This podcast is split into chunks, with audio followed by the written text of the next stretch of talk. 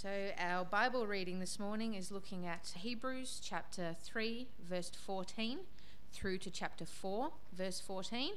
We have come to share in Christ if we hold firmly till the end the confidence we had at first. As has just been said, today, if you hear his voice, do not harden your hearts as you did in the rebellion. Who were they who heard and rebelled? Were they not all those Moses led out of Egypt? And with whom was he angry for forty years? Was it not with those who sinned, whose bodies fell in the desert? And to whom did God swear that they would never enter his rest, if not to those who disobeyed? So we see that they were not able to enter because of their unbelief.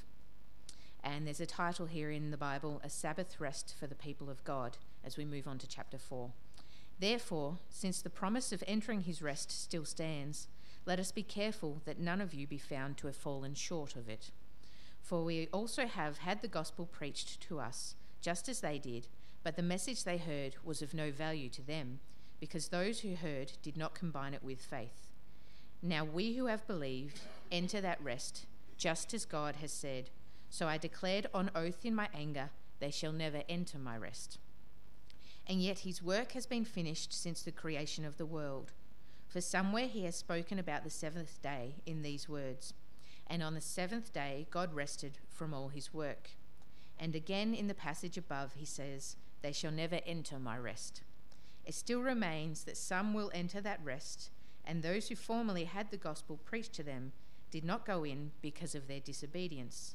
Therefore, God again set a certain day, calling it today, when a long time later he spoke through David, as was said before. Today, if you hear my voice, do not harden your hearts. For if Joshua had given them rest, God would not have spoken later about another day. There remains then a Sabbath rest for the people of God. For anyone who enters God's rest also rests from his own work, just as God did from his.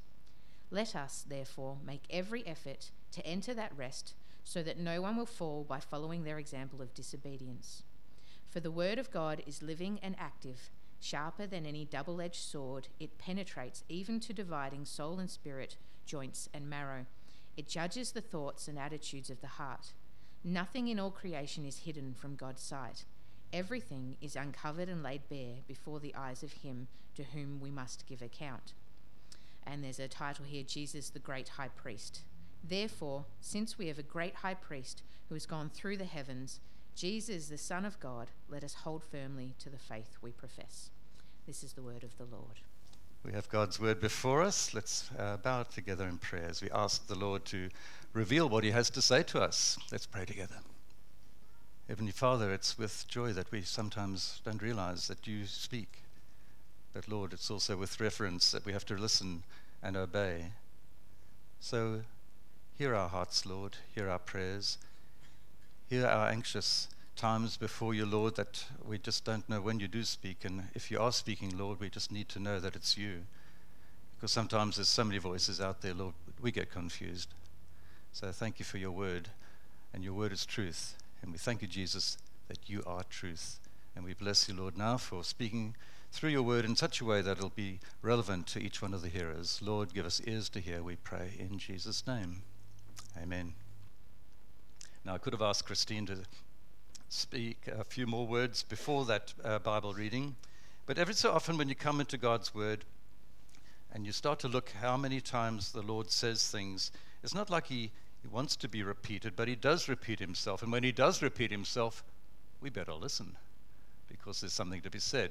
I don't know if anybody noticed perhaps that there was a particular verse that came up twice. Today, if you hear His voice, do not harden your hearts it's actually the third time that those words are spoken. Today, if you hear his voice, do not harden your hearts. Notice that sometimes people speak and we don't always hear. God speaks and we don't always hear as well. I don't know about you, but you know, the Word of God, it says to us there, it is living, it is active. So we must realize that as well, that when God speaks, He speaks in such a way that it will be very clear that it's his voice speaking. But as I said, so many times there's so many other voices out there, you sometimes wonder, is that God actually speaking? And wow, how do we actually determine if it's the Lord's voice?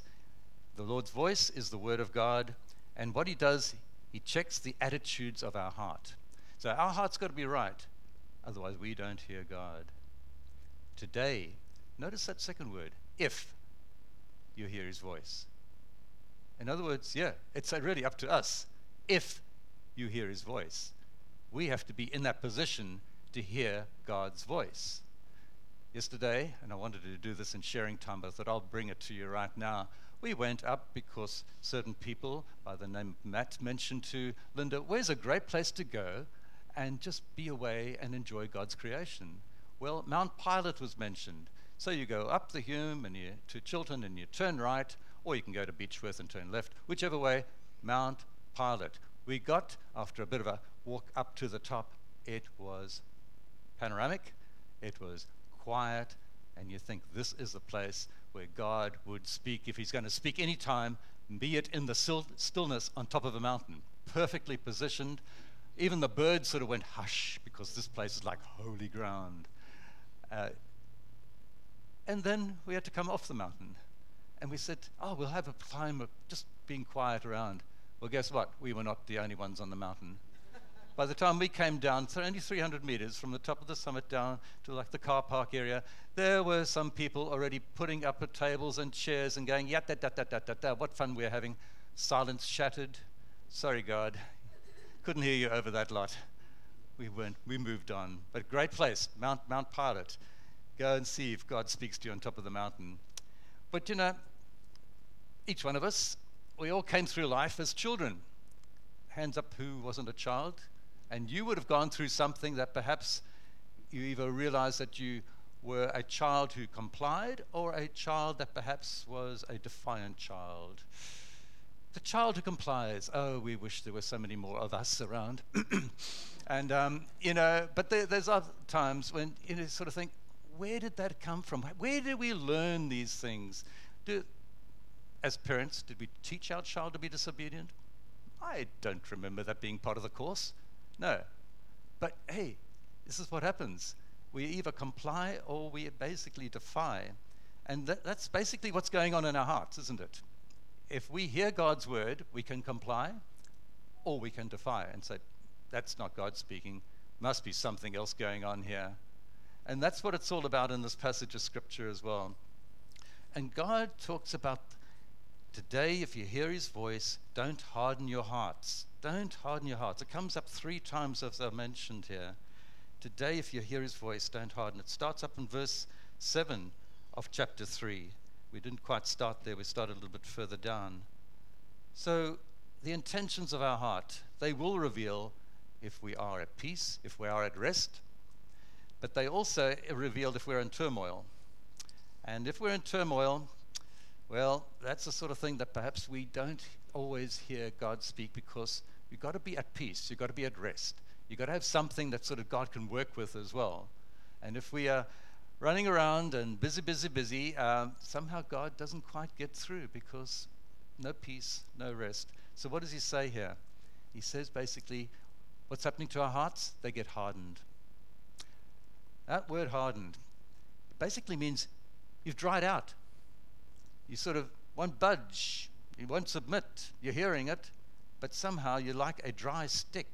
And, uh, well, here I have Exhibit A, Exhibit B. From where you're sitting right now, you would not know which is the dry stick until what happens? I snap it. Ah, that is what it's all about as being an hardened heart. You somehow, you're not resilient. You don't want to bend. You don't want to hear. Resilience, good word, that one. Flexible. So, are you one that can be bent a little bit when God speaks? Yes, I'm hearing you, God. Or are you the sort of person, perhaps, when God speaks, you go, snap, no, sorry, God, not me. Try somebody else. That's what it's the difference all about. Hardness of heart leads basically to rebellion with, against God. You see, once upon a time, as was written here, in times past, God caused his people to be subject to his law. He said, All right, here's the law, and if you stay within those parameters, you will be all right. You'll hear those words. The Ten Commandments were God's words spoken, and everybody understood if we do this, we will live. If we don't do this, it's going to have consequences. And so there it was. His law was the thing that they'd learnt, and it was a way of faith. Do this, you will live. Don't do this, you will see what's going to happen. Disobedience, unfortunately, is part of the nature. And the disobedience says, I'm going to do it my way, and I'm not going to start singing that one, but you know it pretty well by now. And what happens? It was through the law that these people, the children of Israel, would see God's holy standard. They would say, Right, God, you know the right way. This is the truth. This is the way. This is the life. Jesus came to show us that a little while later on. And it's only then they realized that they couldn't actually keep the law because somehow disobedience got in the way. And so what happens is, it says here in, um, in the rebellion that he talks about here, today if you, hear, if you hear his voice, don't harden your hearts as you did in the rebellion during the time of testing in the desert. Psalm 95, got to read it to you. Basically, it says, Come, let us now bow in worship. Let us kneel before the Lord our Maker, for he is our God and we are the people of his pasture, the flock under his care. Hear these words. Today, if you hear his voice, do not harden your hearts as you did at Meribah and as you did at Massah in the desert. Meribah and Massah. What is that all about? Those are the times when the people of Israel basically said, Where is God? Moses, you brought us into this desert. Basically, where is God? Because we've traveled now three days and there's no water. Last week we spoke about the 5,000 being fed. Somehow, did you get a feeling that perhaps there was a bit of a reenactment going on there when all these people needed food? Here we are. The Israelites are in the desert. All these people needed water. Where will we get water? The, that's the question actually that uh, Jesus asked Philip. He didn't say, why, uh, how will we? He said, Where will we? Philip was the one who said, Oh, I know how much money's in the bank. Jesus didn't ask that question. Jesus said, Where will we? Implying it's there. It's right there. We know it's there. He knows it's there. We don't know it's there. The Israelites came, three days in the desert, no water. They come to a, a stream a brook and they say, Yes, thank you, Lord. And they drink some, and oh, it's bitter. Marah. That was the word they used. So, did we expect somehow that God always leads us to these springs of living water? Well, sometimes He then does take us to a point and He asks us, okay, trust me on this one. I've brought you here now. What's going to happen next? The water's bitter, they say. God tells Moses, grab a stick. A flexible one, not a stubborn one. But throw the stick into the water, and guess what happens? It suddenly becomes pure and clean and fresh, and it's drinkable. So, what is this about God? He sort of takes us to a point sometimes, and then he says, Trust me.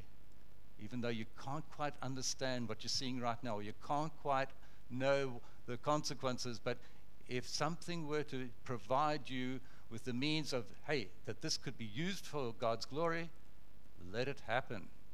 Go to that place. Let God lead you. Be flexible. Don't be stubborn hearted and say, No, God, it'll never happen. Remember Andrew? He had found the answer five loaves and a bonus, two fish.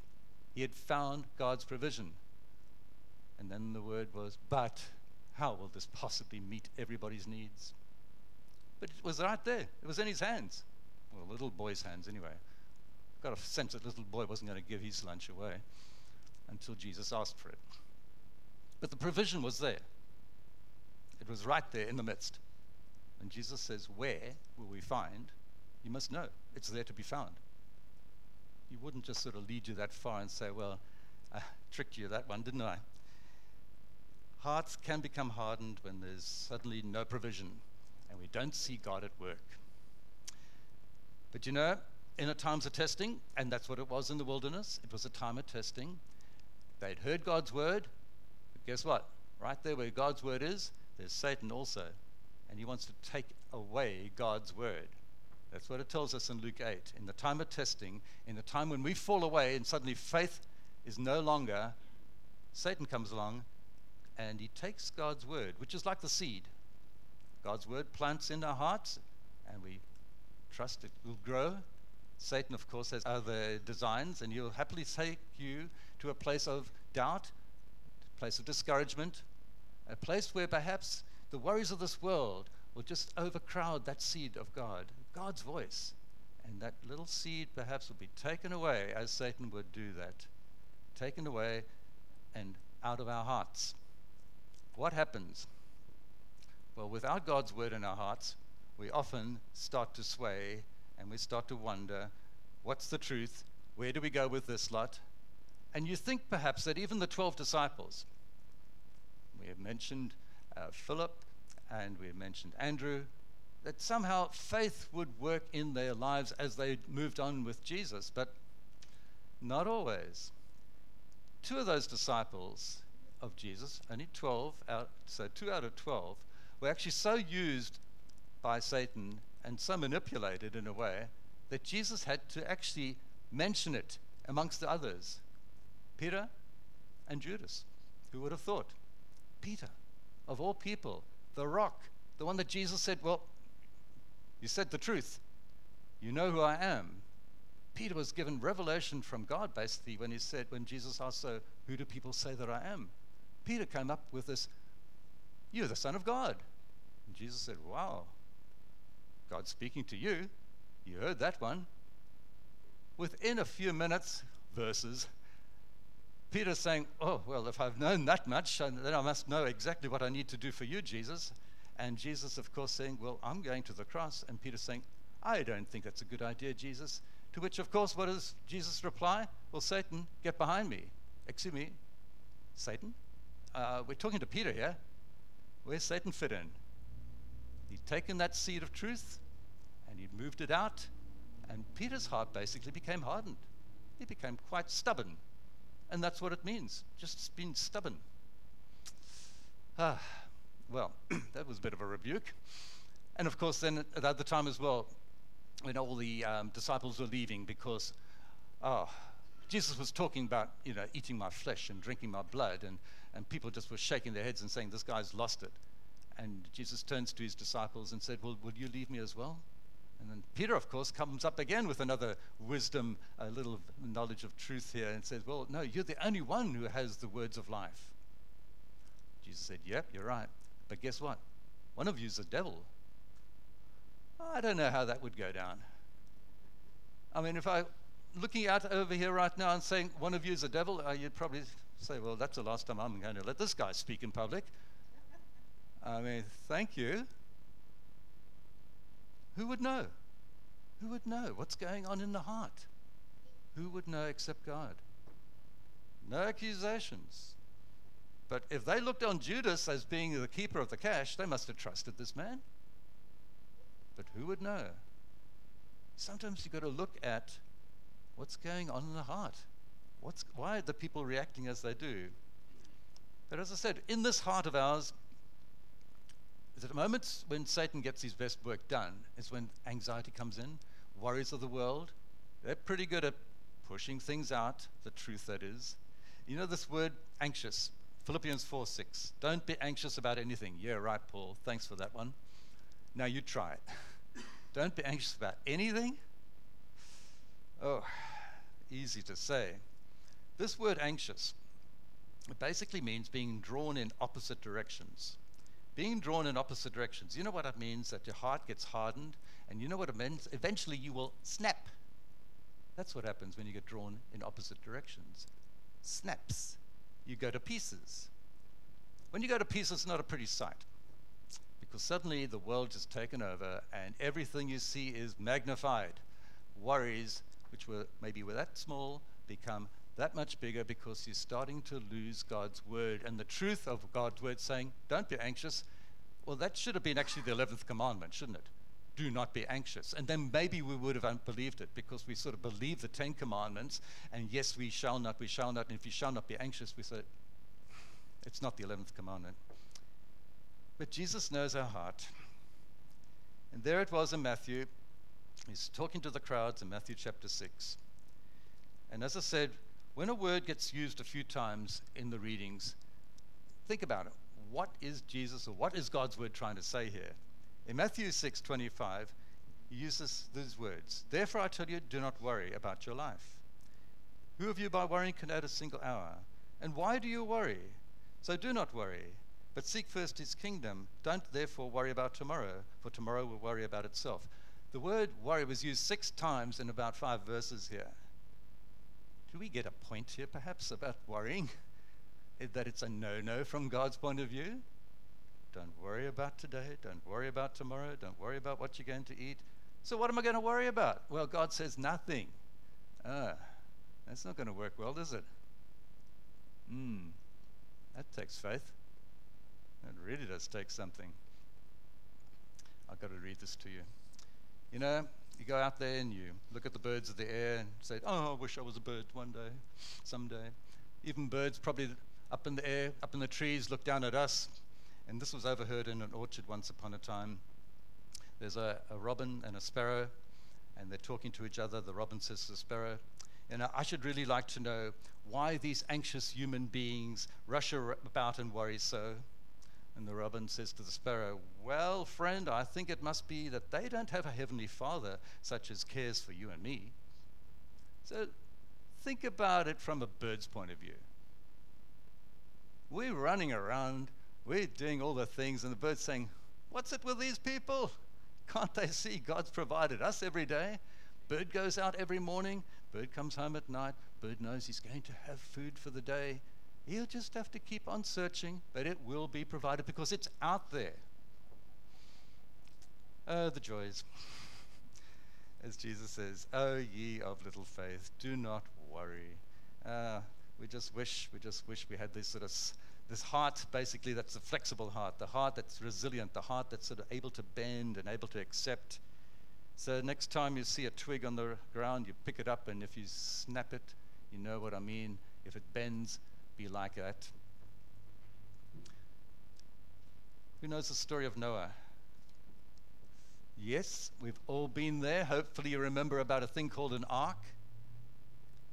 If you now know anybody with the name of Noah, think this his name actually means rest.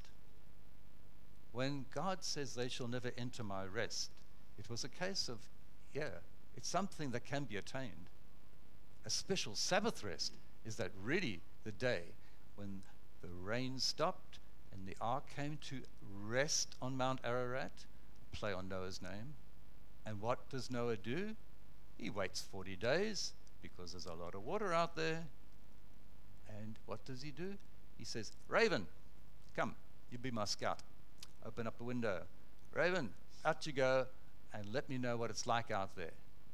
Raven goes out. Are we like a raven, perhaps? Or are we like a dove? The raven went out. He looked around and he's flying and he's flying and he's flying. And because he doesn't want to go back inside that ark, he says, oh, I'll just wait out here and I'll let this, the rain go down and the water level go down. Well, Noah thought, well, that was a waste of time. I've lost a raven. He's out there somewhere fluttering around, probably landed on the roof of the ark and sort of said, Well, I'm not going back in there because it's dark and smelly. Bring out the dove. Okay, dove, you know the rule now. Get out there and just come back and let me know what's going on. Dove goes out, he flies around, sees the same thing that the raven sees water everywhere. Starts to get a little bit like, oh, we're not doing too well out here. Comes back. And the beauty of this one is, as the words tell us, that as the uh, dove came back, Noah reached out his hand and he basically took the dove back to himself in the ark. That's what God's looking for. So we're flapping around like a raven out there and we're seeing all the water and we haven't got a place to land. And God says, Whoa, we've got an ark here. We've got a window of opportunity. We've got open hands. Just come back. Just come back. Come inside. I know you don't like being in the dark, but just come here. Trust me on this one. Just trust me. Noah waits seven days, sends out the, ark, uh, the dove again from out of the ark. Well, this time, guess what? You may see a symbol one day of a dove with an olive branch in its beak. That's a symbol of peace. That's a symbol of rest. That's a symbol that God wants us to hold on to. Just come back to God. Come back as a dove. Come back into that rest that God's asking us to just take from Him. Into that rest. enter into that ark again. Don't be like the raven, very stubborn, not going back there again. Be like the dove. Be a symbol of peace. Be at rest. And that's what people are, are, seeking for. They're just seeking peace. They're seeking rest from all the things that are going on around the world out there. That's what it's all about. Hebrews tells us make every effort to enter God's rest. Every effort. It is an effort. Nobody said it was going to be easy. But make that effort and say, Yes, Lord, I want to enter that rest. I want to enter your peace. And the promise of entering that rest may be conditional, of course, upon our faith. Remember the story where Jesus, in Matthew 11, he's basically been te- teaching the crowds, and he comes to a certain point and he says, Come all to me who are weary, who are carrying heavy burdens, and I'll give you rest. Did you hear that?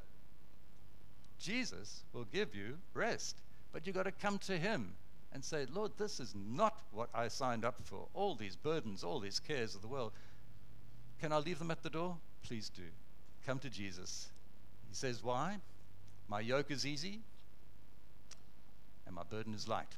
In other words, He's not going to overload you. You take it and you bring it to Jesus and you'll say, Look, there's certain times we're going to have to work together and walk together. And that's what it's all about. So you're yoked. And basically, you cannot run faster than because the person next to you. Often Linda and I will go for a walk. People say, Oh, why do you always hold hands? So that I don't run away too fast in front of her because I walk faster than Linda.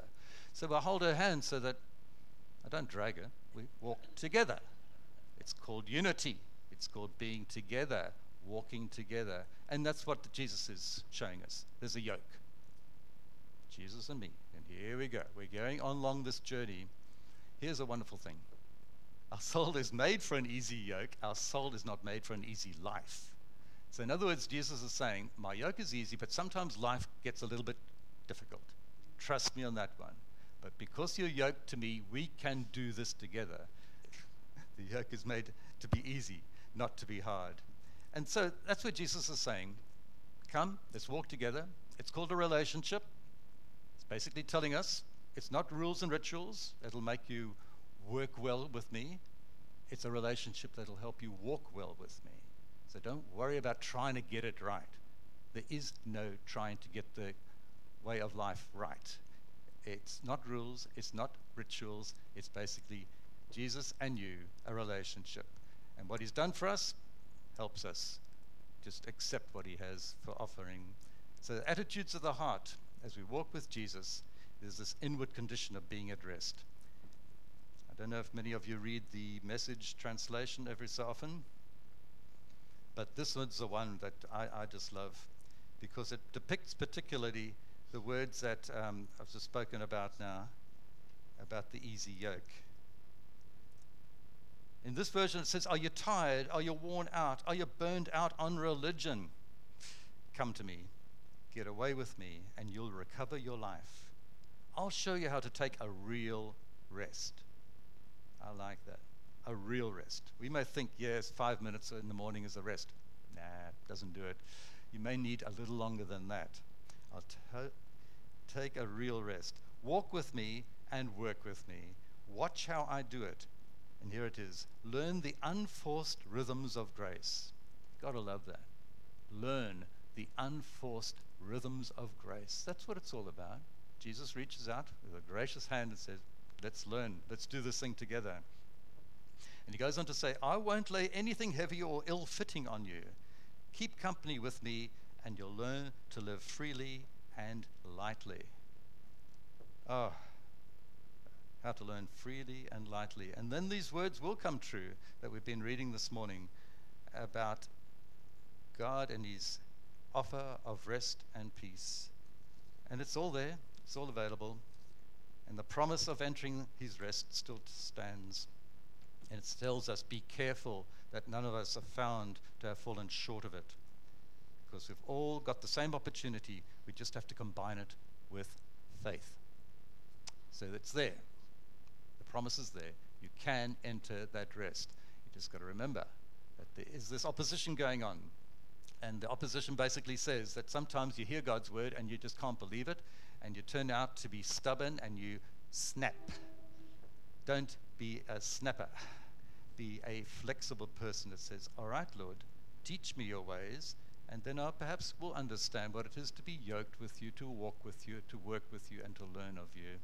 It's all available. We're going to make ourselves available as well. We're going to offer anybody who wants to have prayer time to just come to the front seats, sit down, and people from here who would love to pray with you. If there's something in your life right now that needs God's special attention, today, if you hear his voice, do not harden your hearts. Today,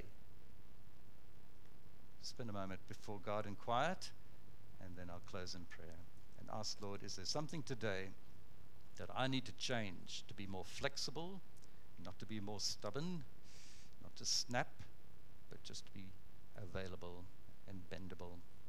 Let's pray. Thank you, Father, for each new day that you give us, because we know that while there's life, there's hope for the future. We know one day that our walk in this world will come to an end, and we just want to be sure, Lord God, that we've heard your voice guiding us through this life to the place you want us to be the place of peace, the place of rest, a place where we will hear your voice, Lord, because we know you speak. And we have your word before us that is spoken again and again. So give us ears to hear, we pray, and just remove the stubbornness, perhaps. As Ezekiel has said, remove the heart of stone and replace it with the heart of flesh. That's our prayer, Lord God, that we'll just have open hearts to receive what it is you want us to hear and the things you want us to do, then we all know, Lord God, that we are yoked with you.